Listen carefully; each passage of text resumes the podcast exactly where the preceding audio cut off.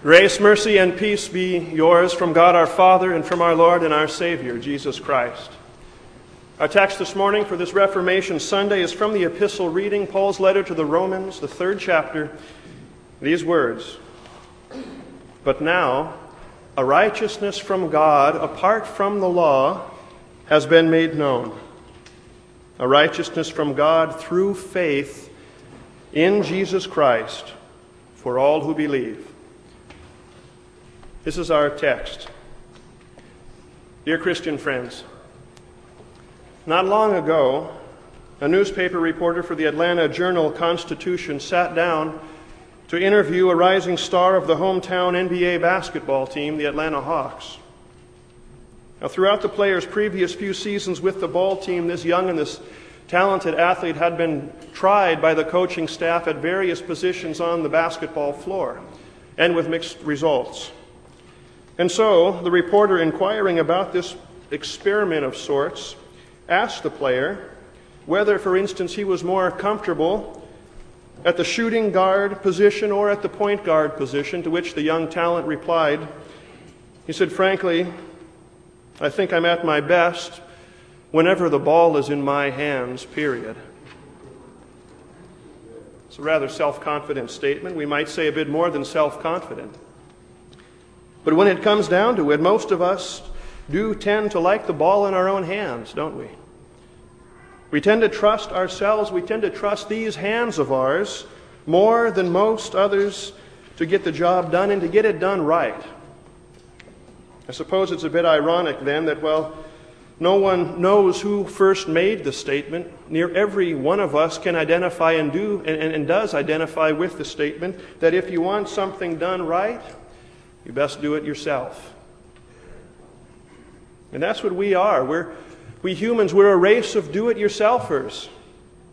When we want the job done right, these hands of ours are the hands to do it right. And isn't that so often why we become the home improvement weekend warriors that we do?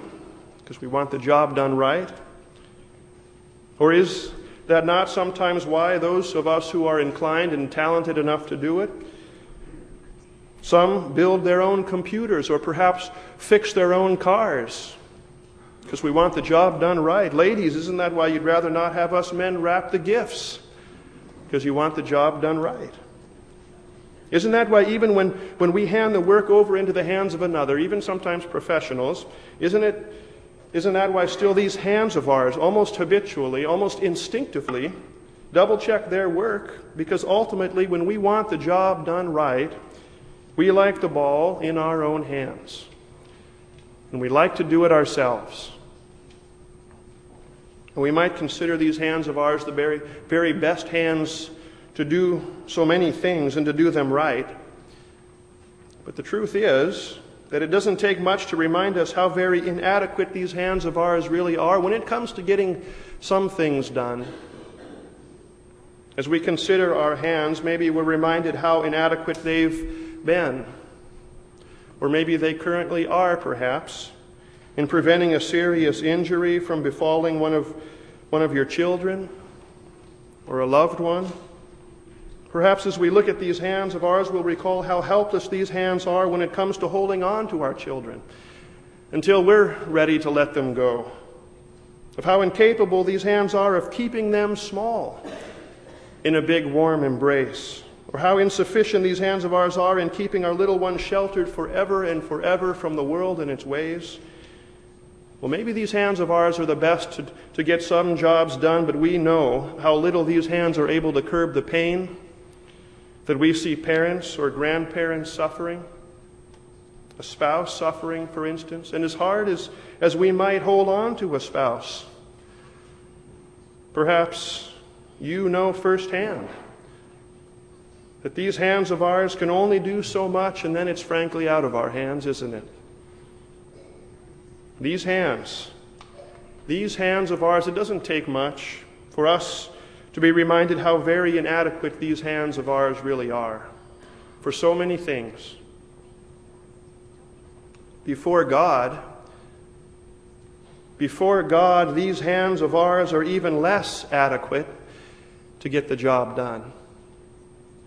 Before God, our own hands are so insufficient to set things right before God, to justify ourselves before God. And yet, by nature, we tend to think that they can. They can get the job done and they can get it done right. That's exactly what Walter Carlson of Chicago's WNBI found out when he took his roving microphone to the Windy City's Union Station. And there asked the random commuter the question how does a person get to heaven? How does a person go to heaven? In essence, asking the question how is one justified? How is one put right before God? Well, for a half an hour straight, a steady stream of passers by responded with such answers as all of the same sort, too. Obey the golden rule, which is do unto others as you would have them do unto you. Be good to your neighbor, came back the response. Go to church, and go to church often. Do good things. Pay your bills. But you see, our instinct, and these responses are evidence of it, our instinct is to think that these hands, our own hands, the best hands, to justify us before God and to rectify our fallen situation. But Scripture reminds us how well beyond the reach of our own hands that job is. Because it reminds us just how mistake free these hands of ours must be if these hands are going to do the job and they're going to get it done. Remember what the law, the divine requirements of God, remember what they dictate? Be perfect. It is written. Be perfect, as your Father in heaven is perfect. Again, it is written, Whoever shall keep the law, whoever shall keep the whole law, yet stumble in one single point, is guilty of it all. Now, friends, you know, and so do I, that these hands of ours have not at all been perfect. You know and so do I, despite any good intentions, you know, and so do I, that these hands of ours have been far less than faultless when it comes to dealing and handling the points of God's law. Should it surprise us then that we hear Paul say what he did today in the epistle reading? All have sinned, and therefore we fall short of the glory of God.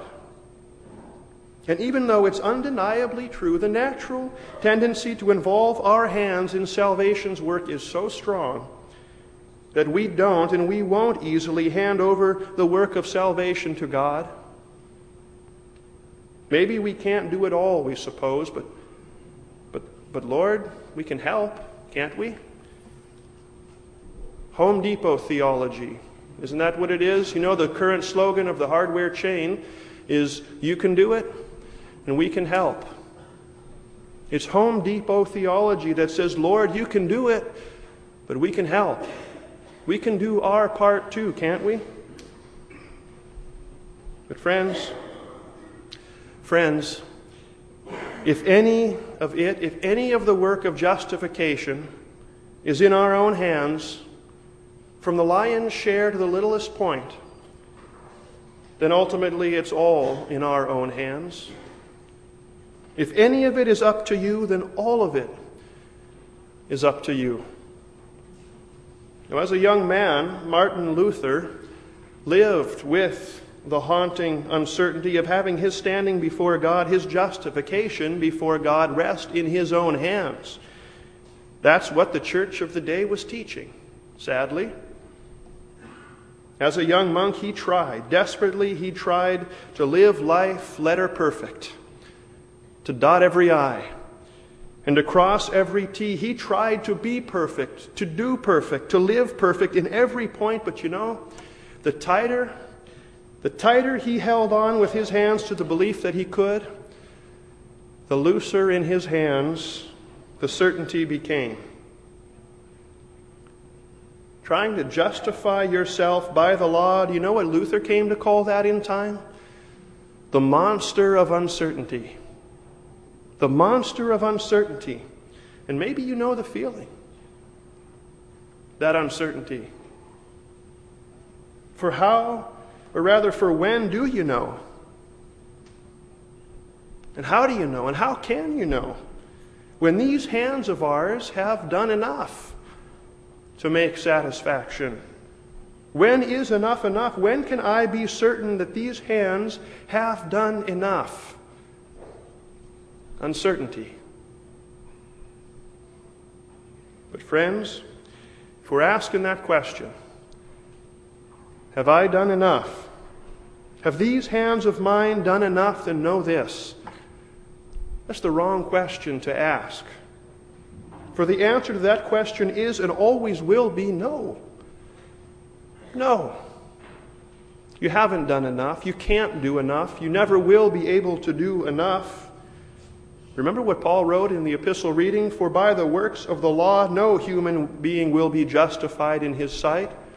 And so, friends, if we're asking the question, have I done enough? Then no, for certain, that's the wrong question to ask.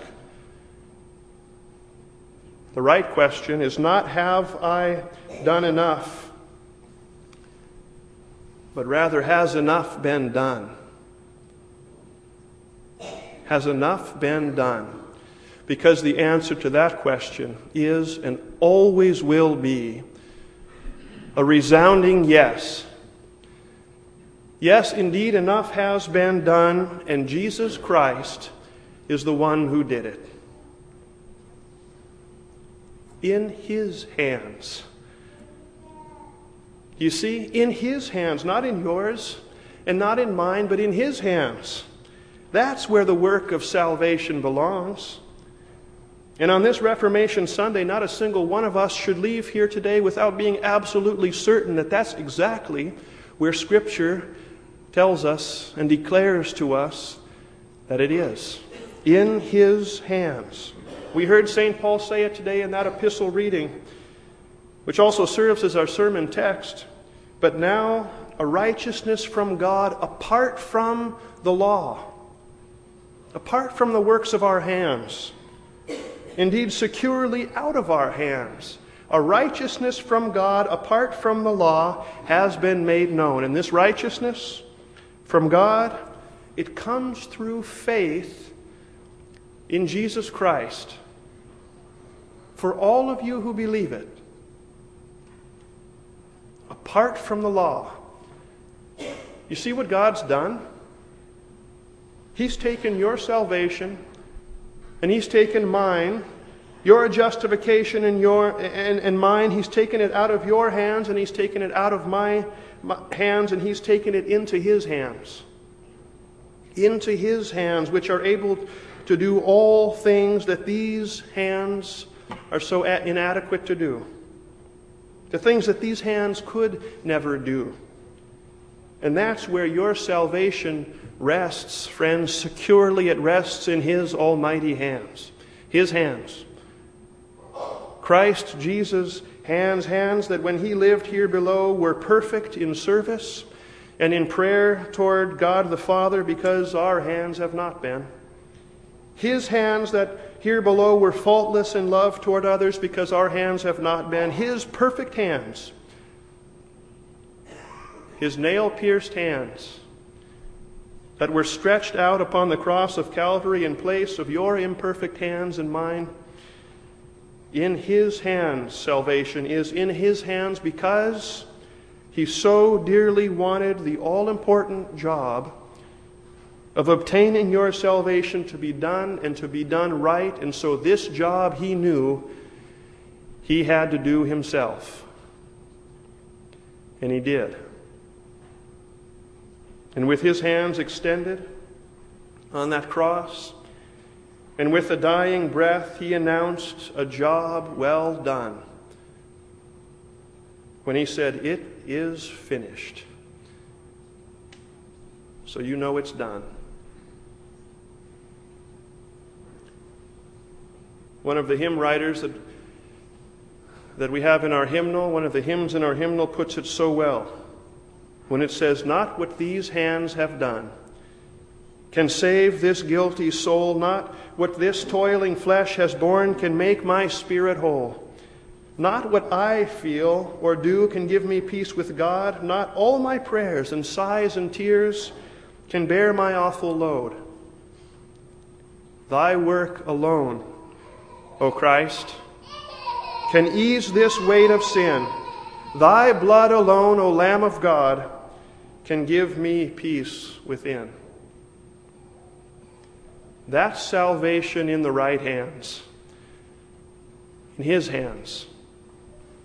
And therefore, with St. Paul and with Martin Luther, we too conclude that a man is justified by faith in Christ, apart from the works of our hands. And friends, you're justified already. All of you, all of you who believe it to be true for you. And that's the joy and the timeless confidence of Christ's church. For we live in the knowledge and the certainty that indeed we have been saved by God's good grace alone, not by works, but by God's good grace alone through faith, and nothing but faith alone in, in the work of Christ's hands alone. That's our confidence.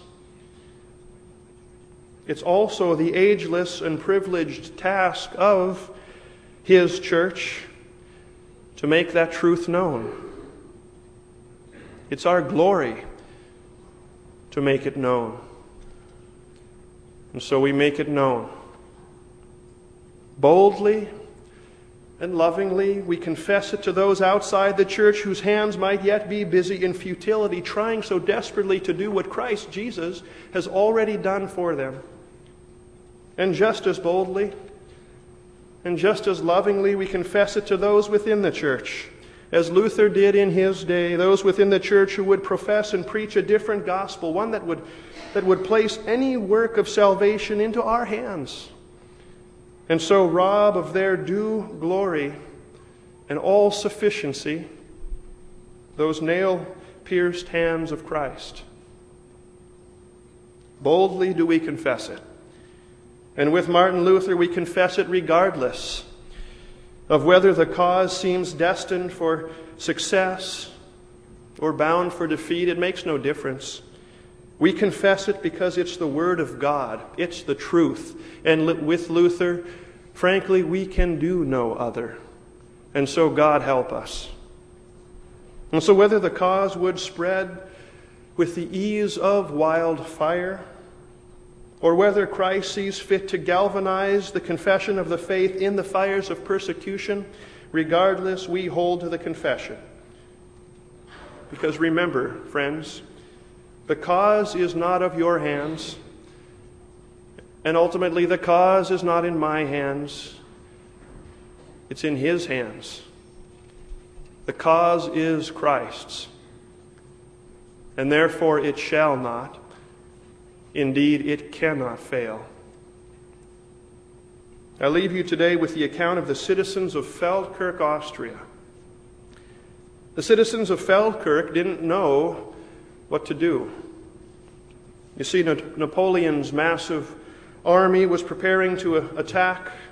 Soldiers had been spotted on the heights above the little town, which was situated so vulnerably on the Austrian border A council of citizens was hastily summoned to decide whether they should try to defend themselves or wave the white flag of surrender. It happened to be Sunday, and the people had gathered in the local church, and the pastor was there with them too, hearing the discussion. And at last the pastor rose and said, Friends, we've been counting on our own strength, and apparently that has failed. As this is the Lord's day, let us just ring the bells, have our services as usual, and leave the matter in His hands. We know only our weaknesses and not the power of God to fight for us. Well, the, the council agreed, and the church bells rang. But you know, the enemy hearing the sudden peal, conclude, concluded that the Austrian army had arrived during the night to defend the town. And so, before the service had even ended, the enemy broke camp and left in retreat. Friends, on this day and every day, let the church bell of our confession ring. Let the bell of our confession peal loud and clear in the face of whatever and whoever and however many might stand against us. Let it sound. And then leave the rest where the matter has always been. Leave the rest in His hands. A blessed Reformation Day to you all. In the name of the Father, and of the Son, and of the Holy Spirit. Amen.